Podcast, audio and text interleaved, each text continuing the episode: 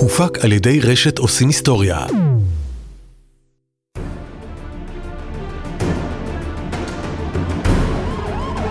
משטרת ישראל מציגה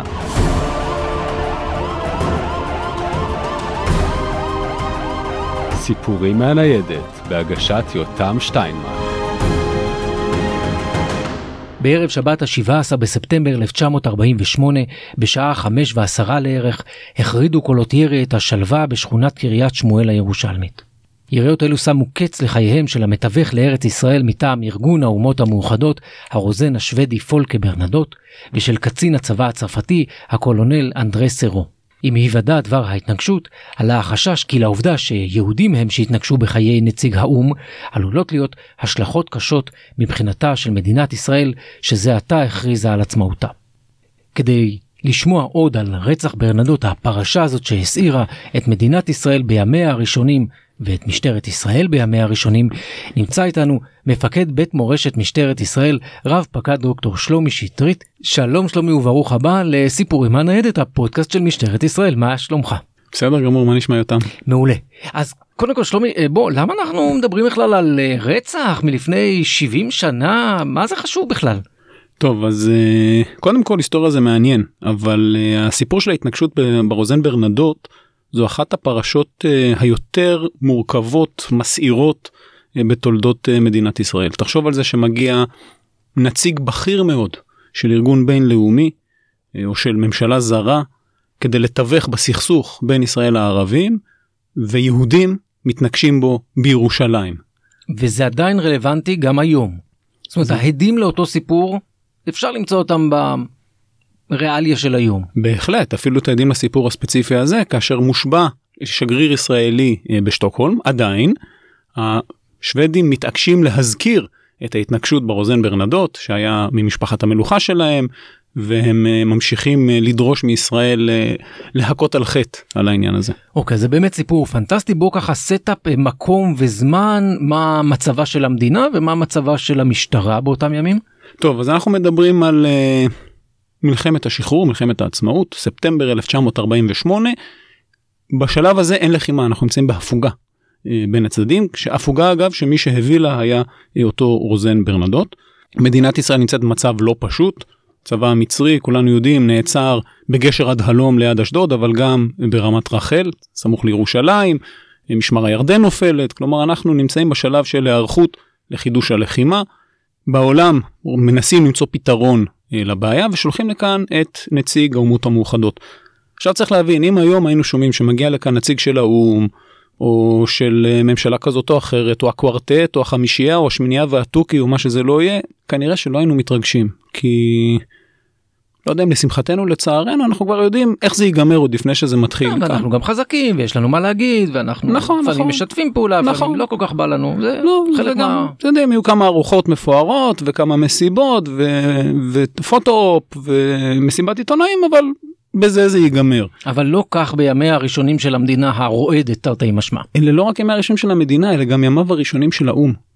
וברנדוט הוא לא רק השליח הראשון שנשלח לארץ ישראל בעצם זו הפעם הראשונה שהאומות המאוחדות כארגון שנועד למנוע מלחמה ולפתור סכסוכים בדרך לא אלימה, מנסה לעשות את זה.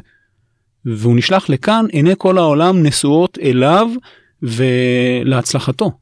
כלומר, כשהוא מגיע לכאן לא ברור שזה ייגמר בכלום, להפך, די מניחים שהוא יצליח להביא את זה, כי היוקרה של אותו ארגון חדש שנולד כתוצאה מלקחי מלחמת העולם השנייה, מוטלת על כתפיו. מי באמת היה אותו ברנדות? אז ברנדות כאמור הוא אה, בן למשפחת אצולה אה, שוודית. הוא החמישי אם אני לא טועה בתור לרשת את הכתר כלומר לא לא סיכוי גבוה במיוחד בשוודיה לא נוטים אה, להרוג את אה, המלכים פחות, שלהם. כן. אבל הוא עדיין רוזן כן הוא עדיין רוזן בהחלט. אה, הוא עוסק כנראה כאיש אצולה קצת משועמם בפעילות פילנטרופית הוא בצלב האדום יש לו מעמד בכיר מאוד בצלב האדום. במלחמת העולם השנייה הוא נבחר לתווך מטעם הצלב האדום בממשלת שוודיה עם הגרמנים. הוא נפגש כמה פעמים עם הימלר לקראת סוף המלחמה, בשלב שבו הגרמנים כבר מבינים שזה לא הולך להיגמר ברייך של אלף שנים וניצחון כביר, אלא בתבוסה, והימלר מנסה לארגן לעצמו איזושהי תעודת ביטוח. והדרך לעשות את זה לשחרר אסירים, אסירים אה, ממחנות ריכוז. ברנדות מנהל את המשא ומתן שמסתיים בשחרורם של לא מעט אסירים ביניהם גם יהודים. לימים אה, נטען שברנדות לא שש לקבל את היהודים האלה כלומר שלהפך ברנדות התנגד לשחרורם של אסירים יהודים אה, ממחנות אה, הריכוז. יש לכך גם כנראה אסמכתאות בארכיונים. הוא מגיע לפה ובסופו של דבר אחרי סוג של חקירה ותיווך ודיבור עם הצדדים הוא מעלה על הכתב תוכנית שזה בעצם מה שהניע את כל הבלאגן אפשר להגיד. נכון נכון אז קודם כל צריך להבין שברנדות אה, אומנם ממונה כדי לתווך אבל הוא רואה את עצמו כיותר מזה.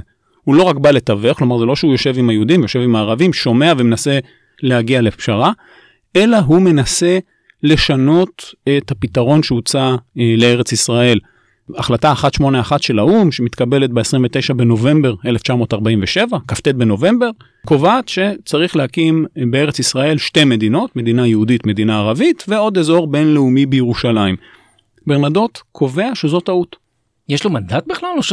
הוא לקח לעצמו את אה, המנדט אוקיי. והוא מציע תוכנית שהוא מפרסם אותה בסוף יוני 48 שבה הוא קובע שצריך לבטל את החלוקה, להקים קונפדרציה כלומר איזושהי ישות מדינית אחת שתכלול את ארץ ישראל אה, המזרחית והמערבית כולל מה שהיום זה ממלכת ירדן עם אה, מעין אה, מחוזות יהודים מחוזות ערבים כשהנגב וירושלים נמצאים בידי הערבים לפי ההחלטה שלו וגם תתאפשר אה, חזרה של כ-300 אלף פליטים ערבים לשטח הארץ. הוא בעצם הראשון שמדבר על החזרת פליטים הוא הראשון שמדבר על הקמת ארגון של האו"ם שיטפל בפליטים מה שאחר כך אה, הופך להיות אונר"א. בנוסף הוא קובע שחיפה ולוד צריכים אה, להיות אזורים בינלאומיים, חיפה בגלל הנמל ולוד בגלל שדה התעופה. וירושלים שזה בעצם מה שהסעיר את הציבור.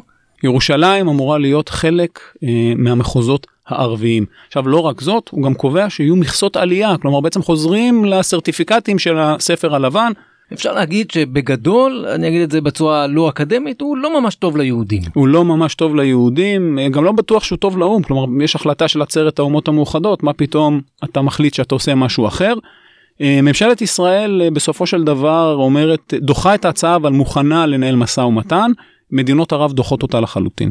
לפני שנדבר על האירוע עצמו אה, בוא נזכיר מישהו בשם אה, יהושע זטלר מפקד על לח"י בירושלים מה אנחנו יודעים עליו קודם ההתרחשויות אז יהושע זטלר אה, הוא איש לח"י איש לח"י ותיק והאמת שהוא לא בדיוק מפקד על לח"י בירושלים זה סיפור מעניין. יהושע זטלר בתש"ח אחרי שפורצת המלחמה ואחרי שמתפרסמת תוכניתו של ברנדות בעצם מתנגד למדיניות של מפקדיו בלח"י. והוא אמנם לא ממש רשמית פורש אבל הוא נוסע לירושלים והוא מקים שם מחתרת בתוך מחתרת הוא בתוך הלח"י שפועל בירושלים מגבה סביבו קבוצה של אנשים ששמה לה למטרה לעצור את תוכנית ברנדות. כאשר ברנדות מבקר בירושלים בפעם הראשונה יש אנשי לח"י שמפגינים נגדו בגלוי נזכיר שבאותה עת מאחר וירושלים לא כפופה לריבונות הישראלית הלח"י כמו האצ"ל פועלים שם בגלוי. יש שם ממשל צבאי, כן? נכון, יש ממשל צבאי, והאצ"ל והלח"י פועלים בגלוי, נושאים נשק בגלוי, ופשוט מפגינים אה, נגד ברנדות עם כרזות שכתוב עליהם אצ"ל, מפרסמים כרוזים שמזהירים אותו אה, שאם הוא ימשיך במדיניות שלו סופו יהיה רב אמר, וכנראה שזטלר לא התכוון להסתפק רק באיומים. ערב שבת 17 בספטמבר 48 איפשהו בשעות אחר הצהריים אה, ברנדות נמצא בירושלים ומתחיל להתגלגל תרתי משמע בשיירה. מה קורה שם? נכון, ברנדות בעצם באותו היום מגיע לארץ, הוא מגיע אה, לחיפה, משם הוא טס לשדה התעופה קלנדיה, עטרות של ימינו, אה, ונוסע לסיור בירושלים. מתחיל אה, בביקור בארמון הנציב, שאז היה המטה של האו"ם, כמו שהוא היום. אה, משם ביקור בחוות הנערות אה, של רחל ינאית בן צבי.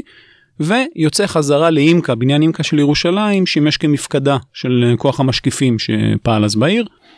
הוא נוסע דרך uh, קטמון, uh, היום שכונה בירושלים, אז uh, כפר ערבי שננטש אחרי הקרבות שהיו שם כמה חודשים קודם, עובר דרך uh, מחסום של uh, תחנת משטרה קטנה שהייתה שם, נוסע בדרך שהיום היא רחוב הפלמ"ח בירושלים, ולא רחוק מבית הנשיא של ימינו, במקום שבו הייתה אז אה, חנות מכולת ורחבת אה, משחקים גדולה ששם אה, שיחקו כמה ילדים קטנים, הוא פוגש ברכב צבאי שבעצם חוסם את הנתיב.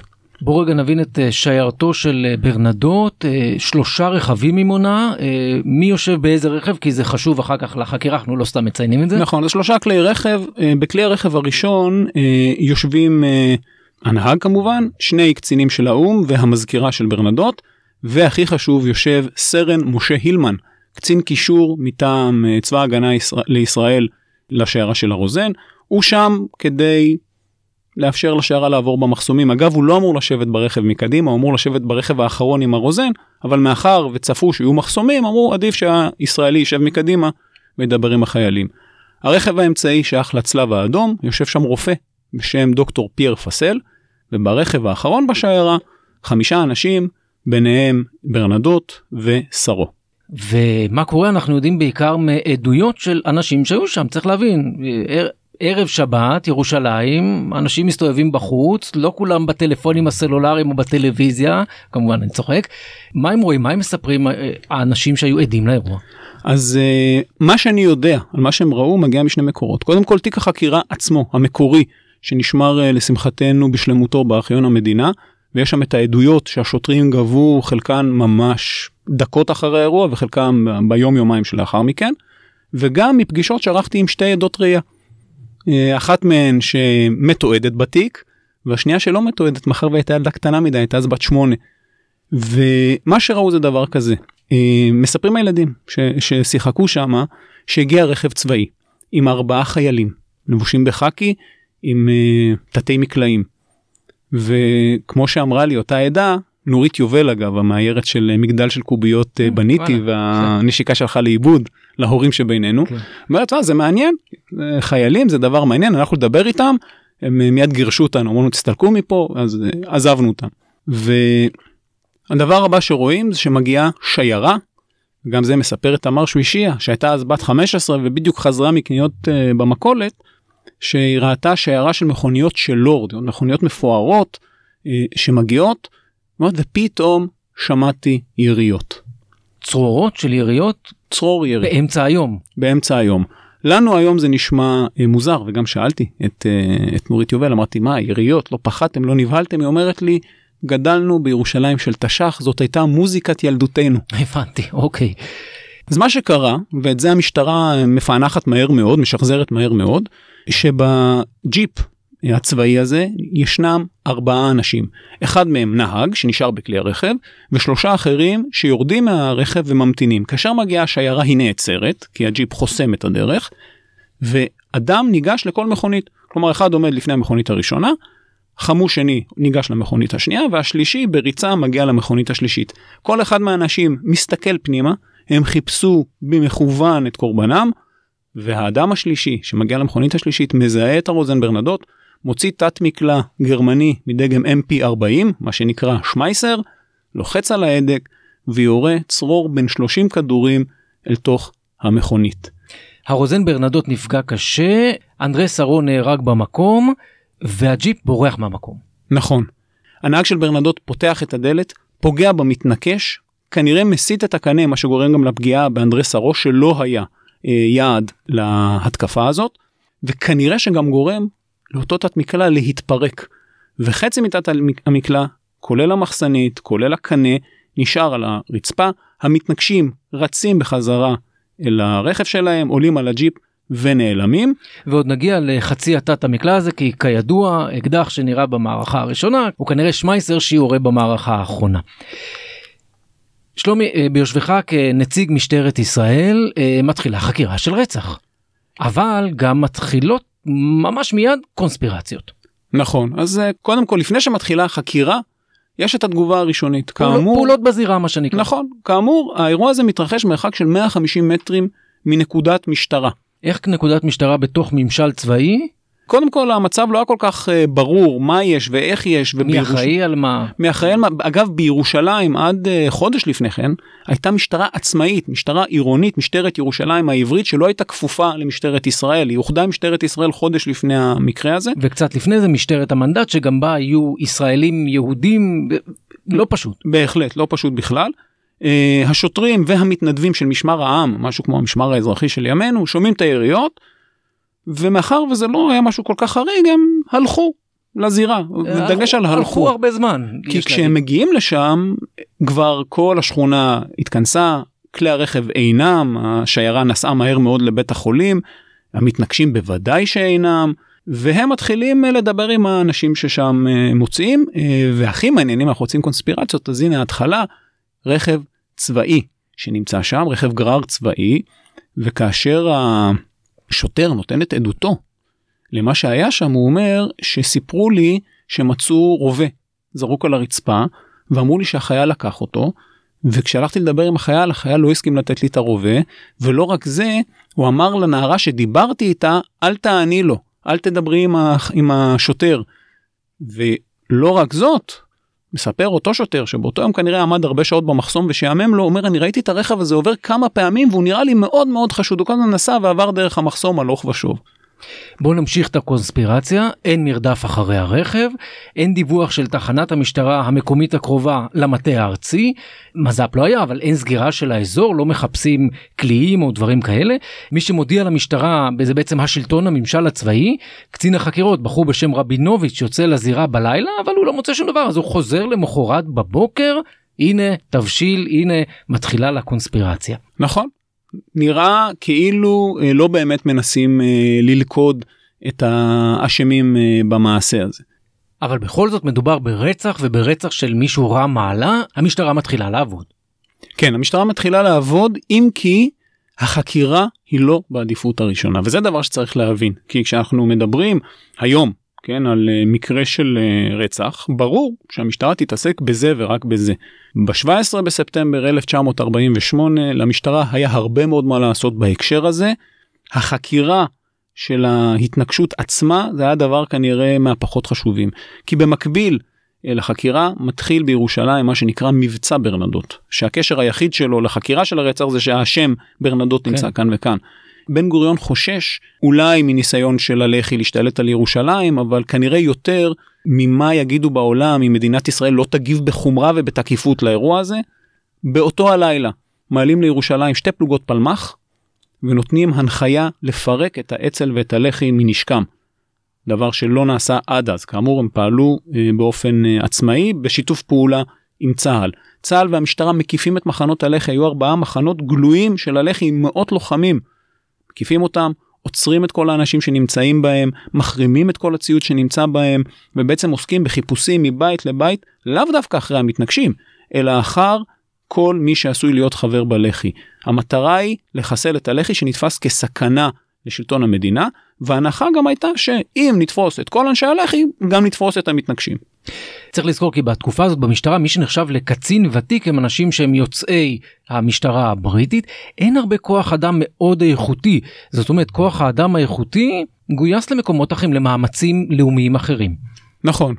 בכלל משטרת המנדט לא משכה אליה בהכרח את העילית של הנוער היהודי, תנאי השכר היו מאוד לא טובים, והבריטים לא אפשרו לסוכנות היהודית, שהייתה בעצם ההנהלה של הזרם המרכזי ביישוב, להתערב בתנאי השירות והשכר של השוטרים. זאת אומרת ששוטר שהתגייס למשטרת המנדט, כנראה לא עשה את זה בגלל שהיו לו ברירות אה, רבות וטובות אחרות.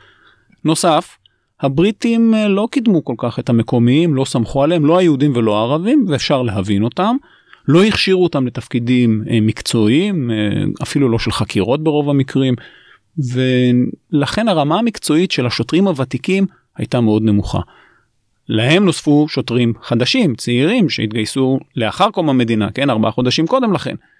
ארבעה חודשים קודם לכן פורצת מלחמת השחרור, שלב השני של מלחמת השחרור, כל בחור וטוב לנשק, זאת אומרת שאם אתה יכול להילחם אתה הולך לצבא, קודם כל, רק כי זה משימה לאומית אפשר בדיוק, להבין. כאמור הצבא המצרי מגיע כן. לרמת רחל, רק אם אתה לא יכול להילחם, אז אתה מתגייס למשטרת ישראל, הגיל לגיוס למשטרה באותה עת 35, ובדרך כלל גם המבוגרים האלה צריכים להיות בעלי בריאות לקויה. נוסף לזה, לוקחים את אותם אה, נעבכים מסכנים, ונותנים להם אולי הכשרה של כמה שעות, מסבירים להם בערך איך לעמוד במחסום.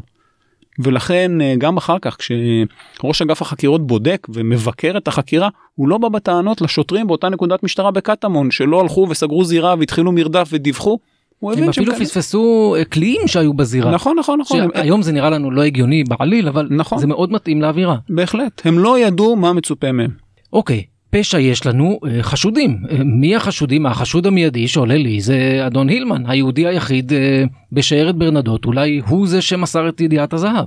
נכון ובאמת דבר שמאוד מעניין אה, זה איך ידעו איך לחכות לברנדות איפה שחיכו לו. מסלול השיירה לא פורסם מראש למיטב ידיעתי כאמור הגיע לארץ באותו יום. מי שקצת מכיר את ירושלים אז כדי להגיע מארמון הנציב לאימקה היום כנראה שאף אחד לא ייסע דרך קטמון אז עם שטח ההפקר יכול להיות שהייתה לכך הצדקה אה, רבה יותר. אני מניח שהיה מעקב יש כמה מקורות שטוענים שהם אלה שהעבירו את הידיעה אף אחד מהם לא לגמרי שכנע אותי. אה, ולכן אם אני הייתי צריך היום לחקור את הדבר הזה והייתי יודע שבשערה יש רק ישראלי אחד כנראה שבו הייתי מתמקד. אבל לפי ממצאי החקירה ומה שאנחנו יודעים היום, הילמן לא הדליף דבר. הילמן לא הדליף דבר הילמן בהחלט היה אה, קצין אה, צבא נאמן לא היה לא שיתף פעולה עם הלח"י לפני ההתנגשות. אחרי ההתנגשות זו כבר שאלה אחרת. אוקיי. אה, ממשלת ישראל גם מציעה פרס מאוד גדול במונחים של אותם ימים, 5,000 לירות, כדי אה, להגיע למידע כלשהו על המתנגשים. נכון. אז אה, כאמור ביומיים הראשונים נפתלי רבינוביץ' שהוא קצין החקירות של מחוז ירושלים גובה עדויות. אנשי האו"ם שהיו בשיירה משאירים אחריהם גם הם עדויות כתובות הם כולם בורחים מהארץ באותו היום או יום למחרת אבל הם טורחים לכתוב אה, את העדויות שלהם ועל סמך העדויות האלה יודעים שיש ארבעה מתנגשים נהג ועוד שלושה מחליטים להתמקד בתיאור של המתנקש שיורה בברנדות על מנת לא לבלבל את הציבור ומצליחים לגבש איזשהו אה, פרופיל שלא נעים להגיד מה שאפשר ללמוד ממנו זה שזה גבר עם שיער שחור. בערך 70% מאוכלוסיית ירושלים. באותה עת נכון. אה, שחבש ברט חאקי. אה, זה, אוקיי, זה, זה גם כמו מאוד להגיד נעל נעליים. ובאמת זה התיאור שמפורסם והמפקח הכללי יחזקאל סהר מציע פרס על כמו שאמרת על סך 5,000 לירות רק שתבינו המשכורת השנתית של אותו מפקח כללי זה 1,200 לירות בשנה אוקיי. כך שבהחלט מדובר בסכום נכבד עד כמה שאני יודע לא הגיע אף מידע בעל ערך כתוצאה מהפרסום הזה. דיברנו על הנשק, איפה הוא מתגלגל? או אז אה, מי שאוהב קונספירציות מאוד יאהב כן. את מה שקורה עם הנשק. הנשק הזה כאמור מגיע לאותו אה, נהג של רכב גרר צבאי שמוסר אותו למפקד שלו אה, בסדנה שהייתה אז ברחוב הטורים בירושלים שמוסר אותו לסמל של המשטרה הצבאית שמוסר אותו בסופו של דבר למשטרת ירושלים אחרי שלושה או ארבעה ימים. בסוף החקירה יכתוב אה, המפקח הכללי שלא הצליחו למצוא טביעות אצבעות על הנשק.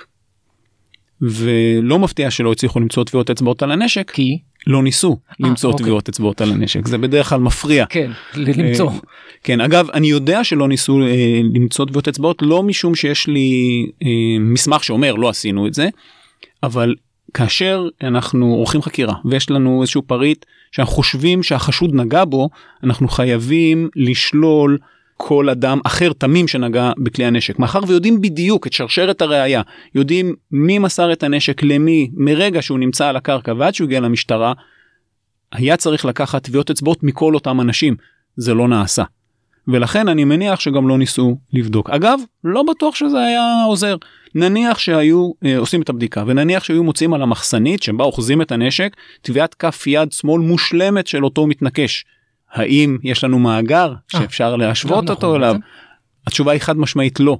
רק אם היו עוצרים את אותו מתנקש ואז עושים את ההשוואה אפשר היה אה, להגיע אולי אה, לזהות שלו ומאחר והוא לא נעצר השאלה הזאת היא לא לא רלוונטית למעשה. אבל בדיקה בליסטית כן עושים ואנחנו יודעים שזה אכן נשק הרצח. נכון עושים בדיקה בליסטית מרכיבים את חצי השמייסר הזה על חצי אחר של שמייסר ומשווים את הסימנים הייחודיים שכל כלי נשק מותיר על קליע שנורה מתוכו אה, מקליע חדש שנורה עם הקליעים שמוצאים אה, מגופות הקורבנות ובוודאות כלי הנשק ששימש אה, במקרה זה תת מקלע mp40 שמייסר שמספרו 2581. תזכור את המספר הזה שלומי כי עוד נחזור אליו אני מניח שאתה זוכר. ב-23 לאוקטובר 1950 אה, עבריין בלתי נודע זה כותרת המסמך שהקראנו בתחילה אה, משטרת ישראל מרימה ידיים היא אומרת אנחנו פשוט לא יודעים. נכון. אבל מאחורי הקלעים יש דרמה שלמה. כן. אז אה, קודם כל איך מתנהלת החקירה אז נפתלי רבינוביץ' הוא קצין החקירות של משטרת ירושלים הוא מטפל בתיק הזה יומיים זהו. זהו ב-19 בספטמבר מגיעים שני קצינים מהמטה הארצי, אפרים הופשטטר ואביגדור זלצמן. שניהם אה, שוטרים ותיקים ממשטרת המנדט, דווקא כן אנשים שהתמחו בחקירות ומודיעין במשטרת המנדט, הם היהודים הבודדים אה, שהיו אה, קשורים בכך, והם מגיעים כדי לקחת את החקירה לידיהם. לא מפתיע, האמת גם היום, מקרה בפרופיל כזה גבוה, צח"ם, מה שאנחנו קוראים, צוות נכון, חקירה מיוחד. נכון, יביאו את להב 433, את היחידה הארצית לחקירת פשעים בינלאומיים, והם יטפלו בזה, לא, לא הימ"ר האזורי. יש בזה היגיון, אבל יש עוד סיבה שגם אליה עוד נגיע. הם מנהלים את החקירה הזאת כנראה במשך עוד שישה ימים וזהו. ושוב, למי שאוהב קונספירציות, יש לנו. מכתב שכותב הופשטטר, שהוא מספר שהוא נפגש עם מפקד המשטרה הצבאית החוקרת, מפקד מצ"ח, איש בשם יהושע בלום, שנותן לו הנחיה בשם שירות הביטחון הכללי להפסיק את החקירה. מה זאת אומרת? אה, אומר הופשטטר, נפגשתי עם בלום, הוא אמר לי ששירות הביטחון גם חוקר, יש לו ידיעות, ועל מנת לא להפריע, על מנת שפעולות שהמשטרה תעשה לא בטעות יגרמו לחשיפת מקור או יטרפדו את החקירה, מבקש מאיתנו לא אה, לעסוק בזה יותר, וברגע שיתאפשר הם יודיעו לנו. עוד אבן במגדל הקונספירציה שאנחנו בונים פה, אבל לפני שנגיע למגדל ונבחן אותו, שלומי, האם תוצאות חקירת המשטרה סבירות? התשובה בוא, היא- בוא, בוא נפרק את זה, אה, הנשק, בוא נדבר על הנשק. אמרנו שסך הכל בסדר, אה, אין להם הרבה מה לעשות מלבד לבדוק אה, בדיקה בליסטית. נכון. תראה, המשטרה בסופו של דבר יודעת אה, לומר מה קרה, יודעת לומר באיזה אמצעי זה נעשה, היא לא יודעת לומר מי עשה. שזה חלק חשוב, אנחנו כן. לא, לא מזלזלים בזה, אבל, אבל אה, שחזור האירוע נעשה בצורה מדויקת, נכונה, אנחנו יודעים את זה כי לימים המתנגשים סיפרו את סיפורם, כולל אחד מהם שדיבר איתי ישירות, תואם לחלוטין את מה שמופיע ומה שנכתב בתיק החקירה יום אחרי ההתנגשות. תשאולו של הילמן, יפה. הילמן אה, בעצם לא ממש מתשאלים אותו, את אף אחד מהעדים לא באמת מתשאלים, משוחחים איתם, בואו תספרו לנו את הסיפור שלכם. לפעמים במקום העבודה שלהם, בזמן שנוח להם. נכון נכון נכון או במקרה של אנשי האו"ם פשוט מקבלים מסמך שהם משאירים. כן. ההבדל בין אה, גביית אה, הודעה מה שנקרא ובין תשאול זה שכאשר אתה מתשאל בן אדם אתה מניח שהוא יודע משהו שהוא לא רוצה שאתה תדע.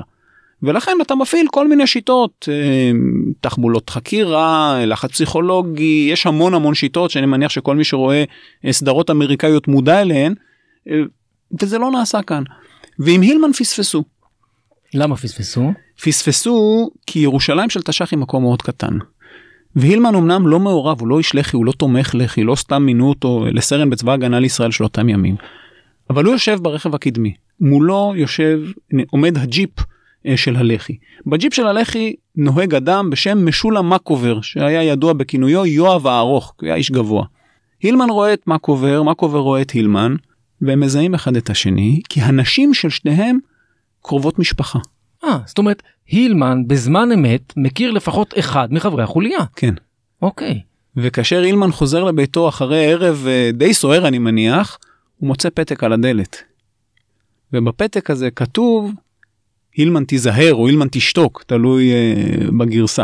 והילמן מה עושה? אילמן הולך למפקדו, המפקד הצבאי של ירושלים, סגן אלוף משה דיין. ודיין אומר לו, תעשה מה שכתוב. כתוב אז כתוב. אוקיי. תיאור המתנגשים, היו עדויות שדיברו על מישהו ג'ינג'י. נכון. אה, וכשקוראים את, ה- את העדויות זה, זה רשומון וגם זה דבר שמאוד אופייני כאשר אה, קורה מקרה בטח שהוא מאוד מהיר אנחנו מדברים על דקות ספורות שהמתנגשים היו בזירה ושניות ספורות פחות מחצי דקה שכל האירוע הזה מתגלגל אף אחד לא מסתכל עליהם במכוון. אז כשקוראים את העדויות אז רואים שהן מאוד כלליות. חלק מהאנשים אומרים מדובר באשכנזים חלק מהאנשים אומרים מדובר בספרדים חלק מהעדויות מדברות על אנשים בני 20-22 חלק בני 35 כלומר לא ממש ברור אבל יש עדות אחת שהיא חריגה. אה, הרופא הצרפתי פייר פסל כנראה אדם בעל טביעת עין והוא מתאר את אה, המתנקש שחולף על פניו האיש שיורה בברנדות באמת לפרטי פרטים וכל זה משברירי שנייה שהוא חולף אחריו בריצה בדרך אל הרכב ובדרך חזרה.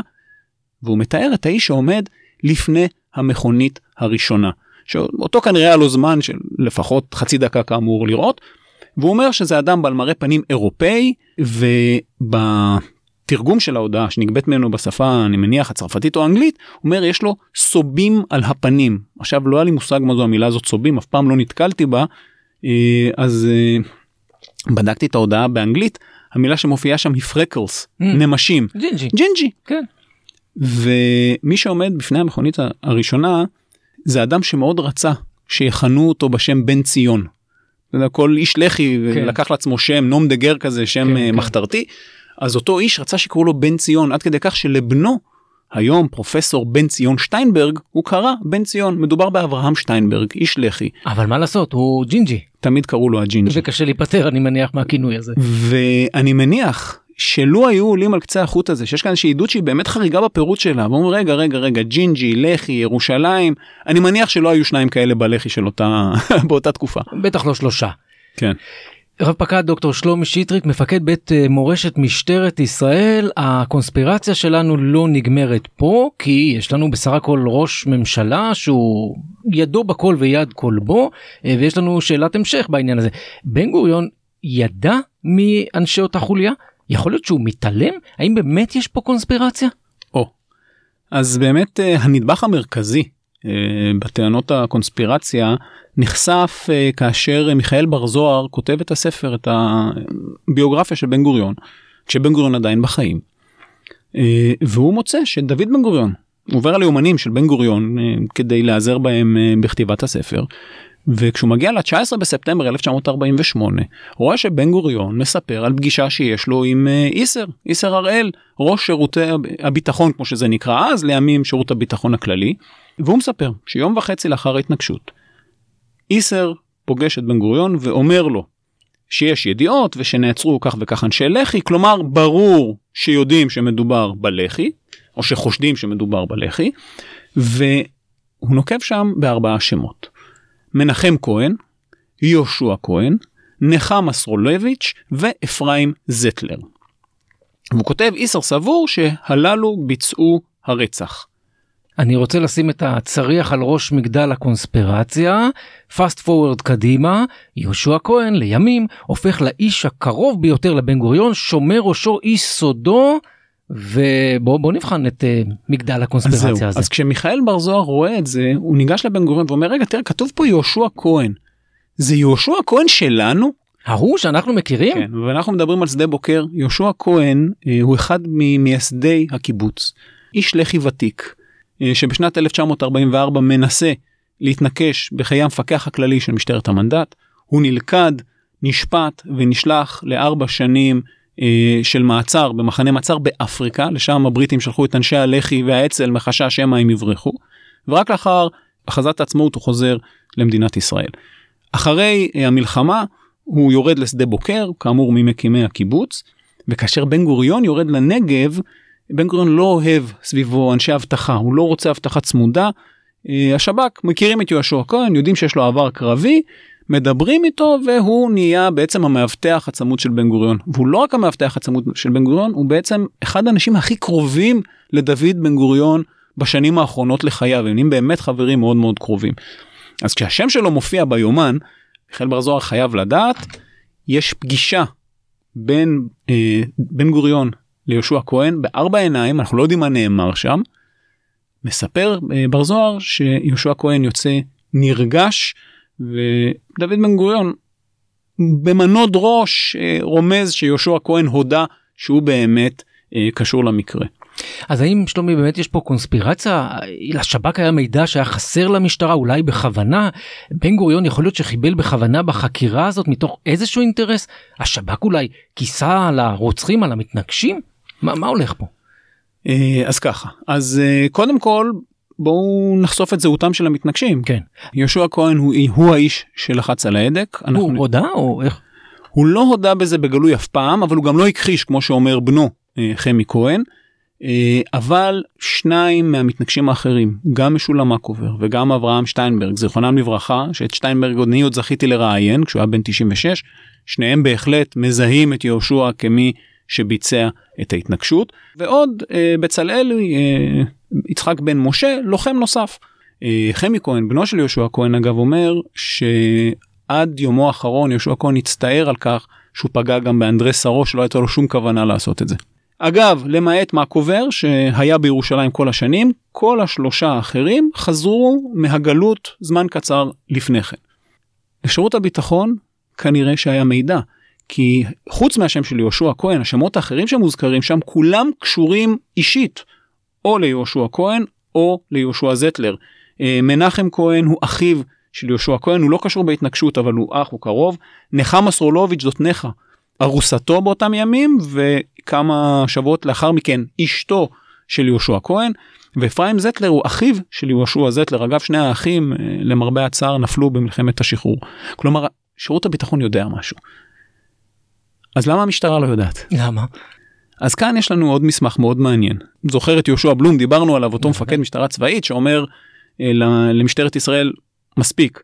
אז בשישה באוקטובר 48 כלומר כמעט חודש שלושה שבועות לאחר ההתנגשות הוא שולח מכתב לראש אגף חקירות ראש אגף החקירות של משטרת ישראל אה, רם לוסטיג אה, שואל מה קורה הם יכולים להמשיך לחקור והוא כותב לו כך נתבקשתי להודיעך על ידי הגוף האחר החוקר את הרצח להלן שירות הביטחון כן. אה, כי הוא לא התנגד לקיום החקירה המשטרתית בדרך הנהוגה כלומר אין בעיה תמשיכו לחקור.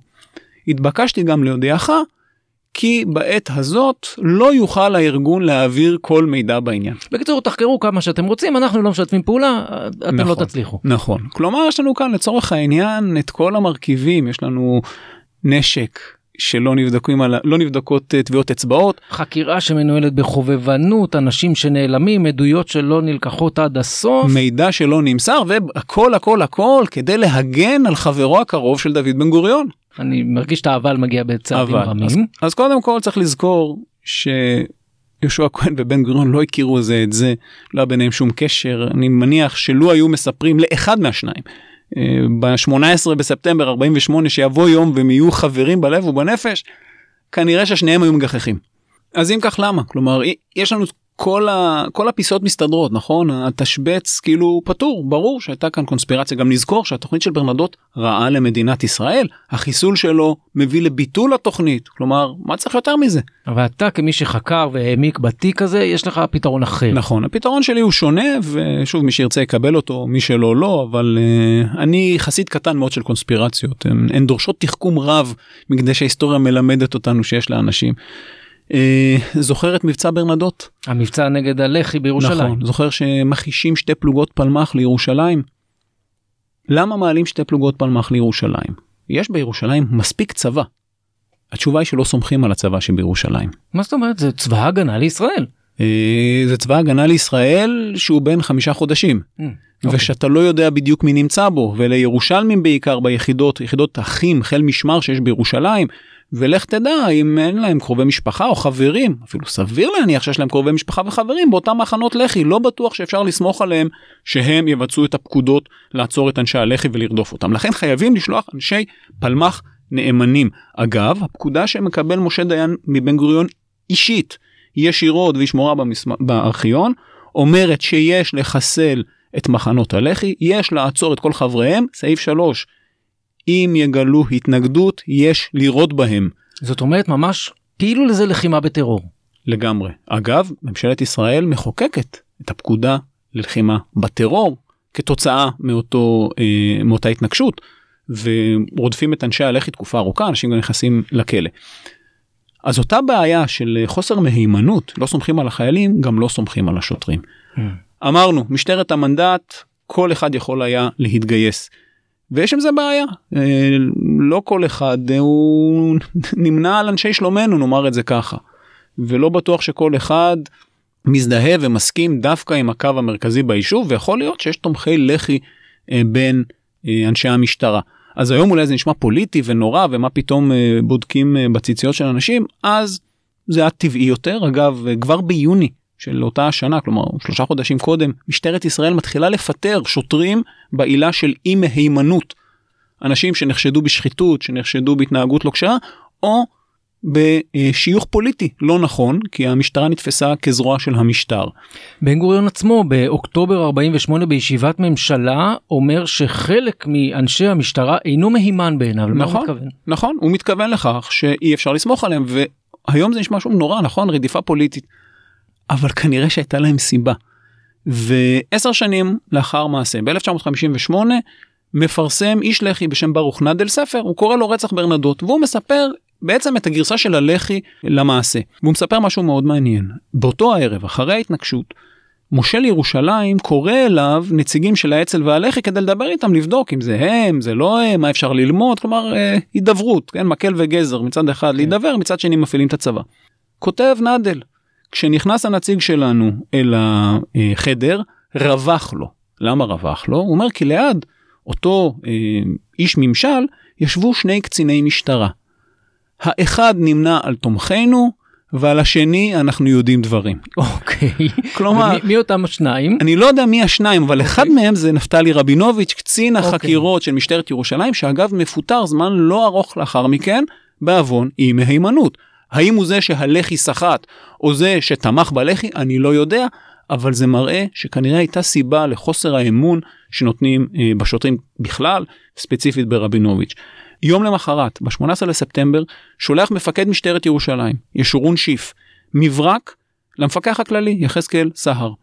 ובו הוא מדווח מה עושים, הוא אומר, הטלנו עוצר, אנחנו מפקחים אה, וכן הלאה.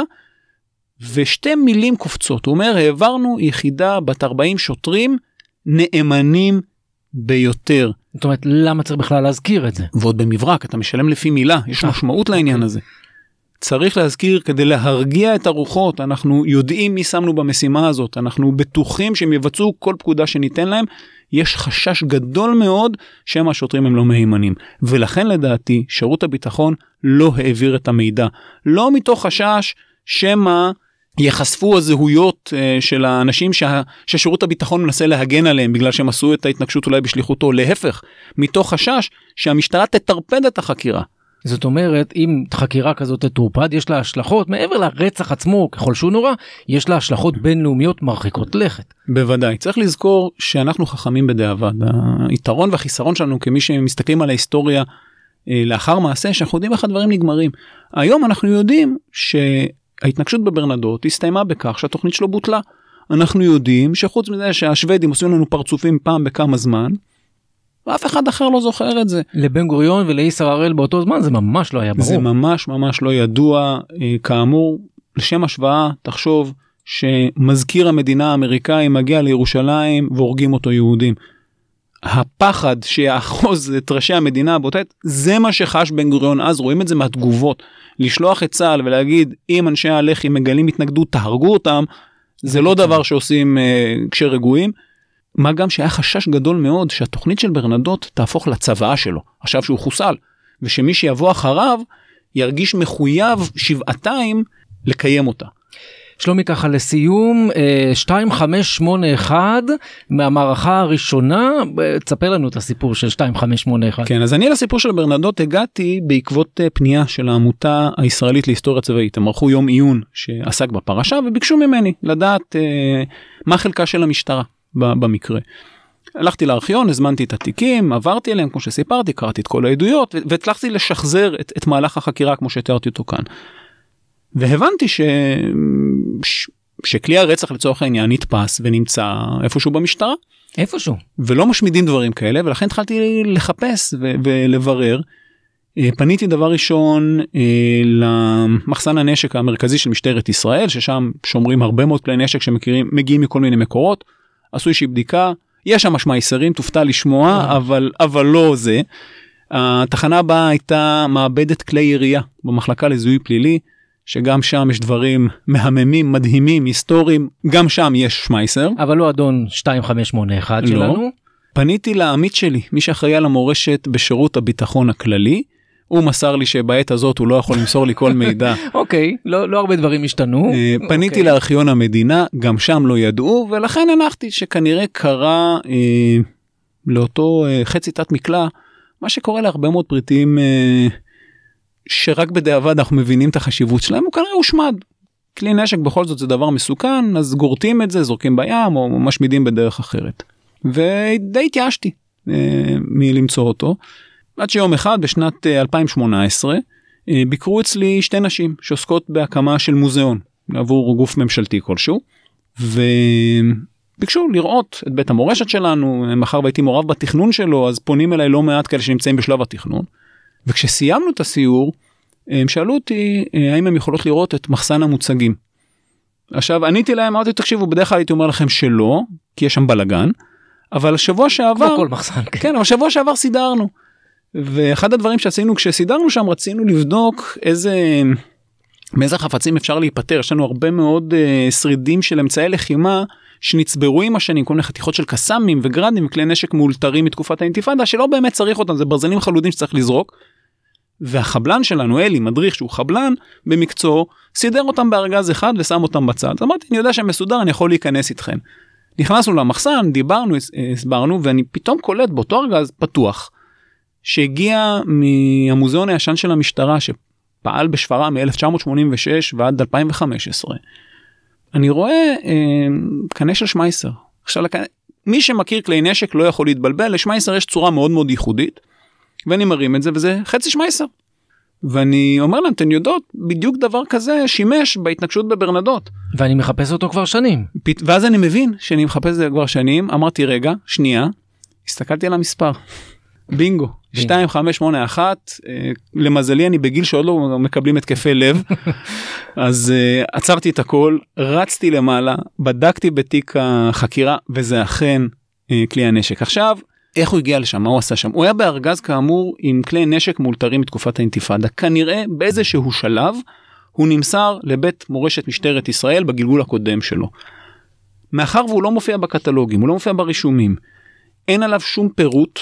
ברור לי שמי שמסר את זה לא ידע מה הוא מוסר ומי שקיבל את זה לא ידע מה הוא מקבל. והמזל הוא שכל אדם אחר שהיה רואה את זה גם אם הוא היה מזהה שזה שמייסר כאמור זה לא נשק שקשה לזהות למי שקצת מבין לא היה עושה את החיבור לא היה עושה את ההקשר. אני כנראה האדם היחיד בישראל אם לא מעבר לכך שיכול היה לעשות את ההקשר הזה וזה מזל כי שלושה ימים אחר כך זה היה הולך לאיזה מגרסת uh, מתכות. רב פקד דוקטור שלומי שטרית מפקד בית מורשת משטרת ישראל תודה רבה לך על הסיפור מלא הקונספירציות אבל גם מלא היסטוריה הזה.